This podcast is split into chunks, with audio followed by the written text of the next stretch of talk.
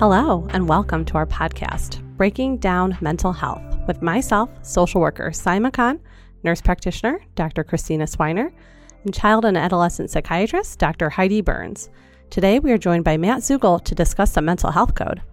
Matt Zugel obtained his Bachelor's of Arts in Behavioral Science from the University of Michigan and his Master's in Social Work from the University of Illinois. He worked briefly as an individual and family therapist for at risk youth and their families before he took his current role as the Recipient Rights Officer for Washtenaw County Government, and is currently seated at Michigan Medicine. He has served in this capacity since 2006. He investigates allegations of violations of the Michigan Mental Health Code, as well as provides education regarding the Mental Health Code and recipient rights.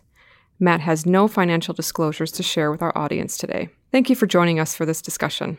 Thank you for having me. I appreciate the invitation.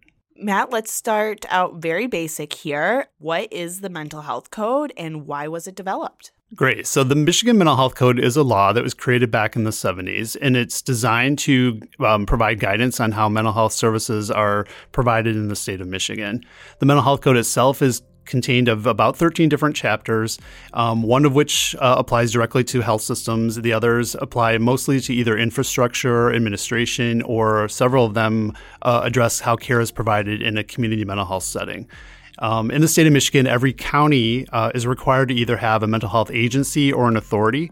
Um, I actually work for Washtenaw County um, Health Mental Health Agency, which is affiliated with the government. The majority of the um, agencies or authorities in Michigan are not affiliated with their their county government. I think Washtenaw is one of either two or three currently that is. The rest of the authorities are not affiliated with uh, government at all. The majority of the mental health code, again, uh, provides detail about who qualifies for services, how those services are paid for, uh, what services we can and cannot um, offer the, the recipient or the patient. And then chapter four, which is specific to the health systems, are uh, designed to, again, address the smaller aspects of how care is provided, who pays for them, uh, who qualifies for them, but also the admission and the discharge processes, as well as uh, patients being either committed for involuntary treatment or the patients who choose to uh, admit themselves voluntarily and what that looks like when they are involuntarily committed. Matt, could you tell us a little bit more about the history of the mental health code?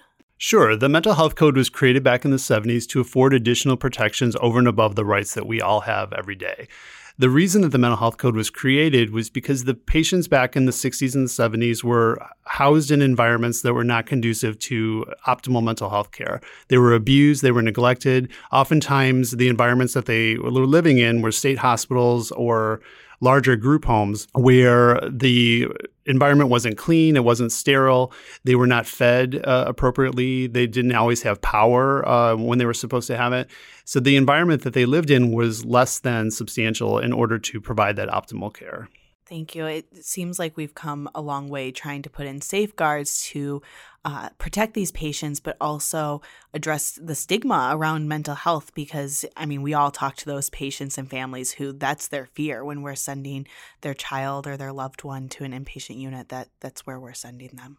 Absolutely. And the type of complaints that generated the creation of the mental health code back in the 70s are different than what the complaints are that I get now. So the environments are different. They're they're much cleaner, they're much more conducive to providing good mental health care. It's not to say that that the state hospitals of which there are only 4 now uh, compared to when the mental health code was created are, you know, uh, hotels and, and, motels you know with pools or anything, but it, it is, you know, the type of complaint that I get now patients are not uh, abused or neglected in the same way. They're treated much more dignified. And the types of complaints, although they do happen on occasion, you know, I've been here a long time and I have certainly done, uh, you know, a small handful of abuse or neglect allegations. The types of complaints now are typically complaints that have never happened before or happened uh, in different circumstances. So uh, they're they're not the traditional someone's been hit or neglected to the point where they're physically unwell or malnourished. There are different types of complaints, especially over the last couple of years with COVID and and things again that have just just never happened before that we have to kind of get used to in, in a changing environment. Thank you. So we have the mental health code, but we have also been hearing a lot about recipient rights recently. So, how do these two things fit together? So, recipient rights is a chapter and a half of the actual mental health code itself.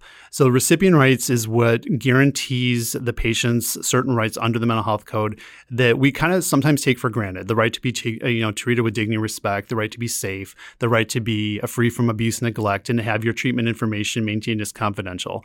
Uh, recipient rights also guarantees that the consumer has the right to receive the services that the professional has identified that they receive.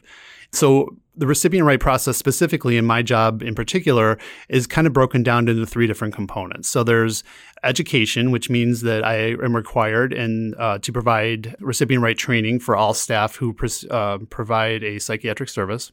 In Michigan medicine, we do that um, annually, uh, and then uh, within 30 days of hire for new staff. The second aspect of that is consultation. So there there are a lot of different things that happen for the first time all the time. There are a lot of situations where staff are seeking consultation in order to prevent a right from being violated or to address a situation that's just never heard uh, happened before. And then lastly is the investigative process. So a complaint has been initiated, a, a right is alleged to have been violated, um, and it requires me to do an investigation to determine whether or not that has actually occurred. And then when that does occur, then it requires remediation on the part of the leadership of the hospital to make sure that the type of violation that has happened does not happen again. Those of us in psychiatry are quite familiar with the Michigan Mental Health Code and with recipient rights, given that we're part of doing trainings, I think, on a yearly basis. But a lot of people outside of psychiatry aren't necessarily as familiar with this. Our team provides consultation to patients and families primarily located in a physical medicine setting. How do aspects of the mental health code differ on a medical unit versus on, say, an inpatient psychiatric unit? Sure. So the biggest difference is that the mental health code does not apply to patients who are outside of the Department of Psychiatry, except for very specific circumstances.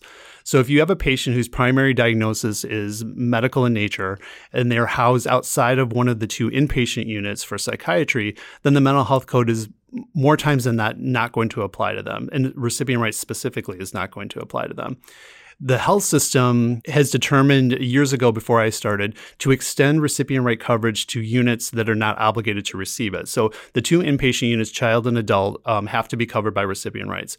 Other units like uh, psych emergency services, uh, ECT, the partial hospitalization program and consultation, as well as the Upjohn Center, um, the Depression Center, uh, the health system back, I think in the year 1999 or 2000, decided to extend coverage to all recipients who are receiving a primary diagnosis of mental health treatment.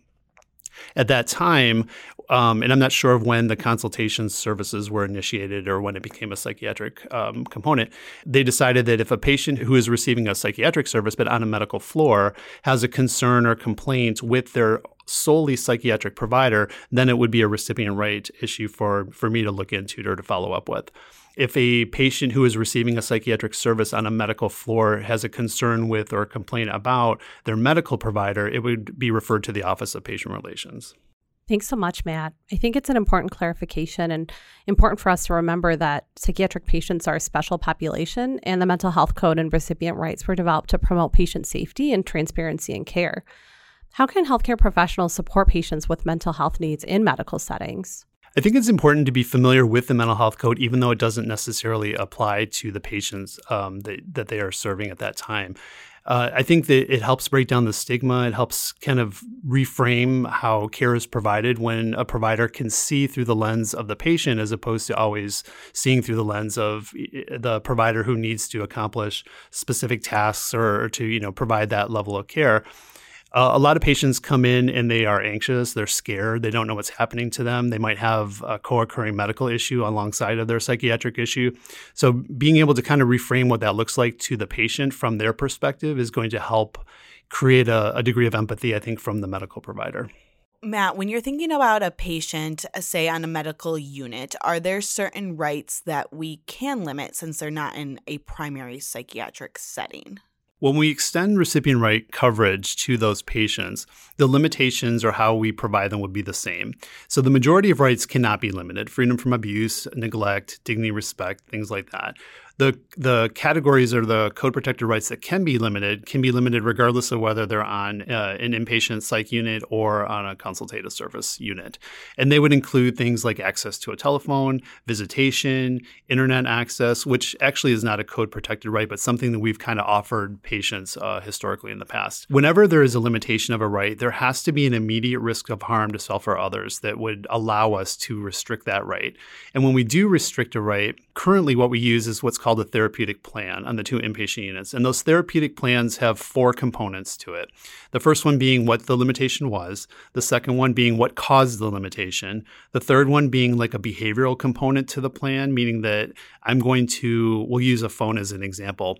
The patient was using a phone to call the police or the FBI and harass them. And so the, the police or the FBI, uh, FBI rather have called back to say, please, you know, restrict this person's access, which is appropriate because failing to do that could result in charges being pressed against them for harassment. And then the third element, like I said, would be this behavioral component, meaning maybe I'm going to to dial the phone for you. I'm going to hand it back to you. I'm going to supervise your phone call to make sure it's appropriate. And as long as that's okay, then the fourth element is this measurement of time. So typically the restrictions or the limitations are in place for 24 hours because that's typically when the doctor's orders expire and have to be at least renewed or reviewed. And if the patient is using the phone appropriately after that time, then they do have the right to get their right back as quickly as, as possible possible. So making sure that you know we're we're meeting those the spirit of those four elements as um, quickly as possible in that therapeutic plan that should be created at the time the limitation is imposed. Now, is there any differences to the mental health code if a patient is a pediatric uh, versus an adult? No, aside from the pediatric patients have the right to receive uh, mental health services out at the uh, an, an, outpatient setting without parental knowledge, which I know is a bit inflammatory. To, you know, as a parent myself, I can't imagine what that would feel like. Um, but the services that are provided are strictly uh, therapy services, so no medication referrals, no things like drug, uh, substance abuse referrals, pregnancy termination referrals, things like that. So those are the only that's the only difference for uh, minor patients um, aside from the, the rest of the mental health code, which applies to them in the same way, including limitations. So, Matt, I know that you're seated at Michigan Medicine. Can you just share a little bit about what are rights offices at other healthcare institutions in the state of Michigan? Absolutely. So, every hospital in the state of Michigan that has an inpatient psychiatric unit is required to have a recipient right officer seated in that hospital. I am one, if not I believe the only rights officer who is uh, employed rather by the county and not directly employed by the hospital. But every CMH, so every community mental health agency, also has uh, at least one rights officer. So everybody who receives a mental health service within the state of Michigan, whose service is funded by public dollars, is going to have a recipient right officer available to them. I think that's a really helpful clarification too for any of our clients or consumers or viewers that you know receive services through community mental health that there is the support available to them for any kind of clarifications about their services and supports. And it is specific to both hospitals and CMHs. So if someone was receiving a service in a local provider. So if someone you know had their own practice, private practice, you, recipient rights does not apply to them, and the mental health code does not apply to them. So it has to be somebody who is receiving uh, general fund dollars in order to fund the mental health care that they are getting. Now, this may be a really big question, but how does this differ state by state? That's a good question. So, most states do not have mental health codes, and the ones that do, which are few and far between, do not have the level of infrastructure that Michigan has. So, over the course of time that I've been doing this work in the last 15 years, a few other states have moved toward creating a version of their mental health code to try and mimic what Michigan has. So, Michigan has been a pioneer in mental health care and providing rights protection as well as guiding how those services are being uh, delivered for the, the population of Michigan. So, it's it's kind of stood out as a, a, star amongst all the other states in how to to provide that care, and, and other states look to us for that guidance. Yeah, that's fascinating to learn. I didn't know that. Absolutely, and and a lot of folks that transfer from other health systems outside of Michigan or, you know, and I run into this where other hospitals who become privatized are owned by companies outside of the state of Michigan are not familiar with the mental health code at all. And then once they buy their local hospital, they're not as uh, enthused with that uh, um, knowledge to, oh, we have other regulations aside from Joint Commission or CMS. I think that, again, reinforces, you know, that the mental health code provides transparency and safeguards for mental health patients. Absolutely. And it's very prescribed. I mean, the recipient rights or the rights that cover the the patients are detailed in the mental health code. So it is very specific. If a patient complains about something, it either is a right or it's not that is covered under the mental health code. So following up and investigating that or coming to some sort of resolution with the infrastructure that the mental health code provides is a fairly easy task for me to to help the patient with. Now, if our viewers wanted to learn more about this, is there a resource that we could direct them towards? The state of Michigan's website, mich.gov, has the entirety of its the mental health code. Uh, it is a pretty long document. It's not the most exciting thing to read. So if you're looking for a little uh, late night reading to fall asleep, uh, you would be able to to kind of get into the the details. And again, chapter four is specific to hospitals, and chapter seven and seven A are specific to the recipient right process. Do you have any other thoughts that you would like to share with our audience? Just that you know I've, I've been in this role for quite some time and, and i've always encouraged providers regardless of you know what service they're providing the, the patient to use the rights office as a as a consultative tool to to be a resource for them and not to be afraid. I know a lot of folks get kind of nervous like oh here comes matt zugel you better watch out. Um, and, and i don't care for that right? So it's not my job to get anyone in trouble. It's not my certainly not my job to get anyone fired or anything like that.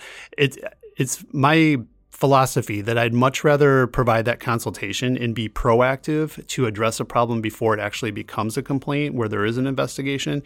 Um, and if I can do that and, and be part of you know the the team process and, and say that you know how can I help you do what you want to do in order to you know prevent any kind of complaint or allegation being made, then then I'm happy to do that, and I'd much rather do that. I think that sometimes it's easy to kind of you know see the recipient right office as a as a barrier to care, or the mental health code as some sort of impediment when you were trying to provide a certain service, and I can understand why sometimes people believe that to be true, but I will say that there are times where you know even though I might have to say, no, we can't do something this way, I'm more than happy to figure out another way to do it in order for you to accomplish what you're trying to accomplish with the patient. Sometimes it's as simple as saying, you know, we can't do it this way, but we can do it another way, and then work together to figure that out and, and honor the, the spirit of recipient rights as well as, you know, accomplish what the staff want to accomplish. Thank you, Matt. I think it's important to to remember the the history of psychiatric care uh, in the United States and you know what what the purpose is uh, of the Michigan Mental Health Code and, and kind of what we're trying to fix and you know move away from and trying to treat a person as a whole individual. So I think this is really important. So thank you so much. Absolutely. And thank you everyone who tuned in this week. Nurses, social workers, and physicians can claim CMEs or CEUs by visiting uofmhealth.org backslash breaking down mental health. You're able to do this anytime within three years of the initial air date. We hope that you will join us next time.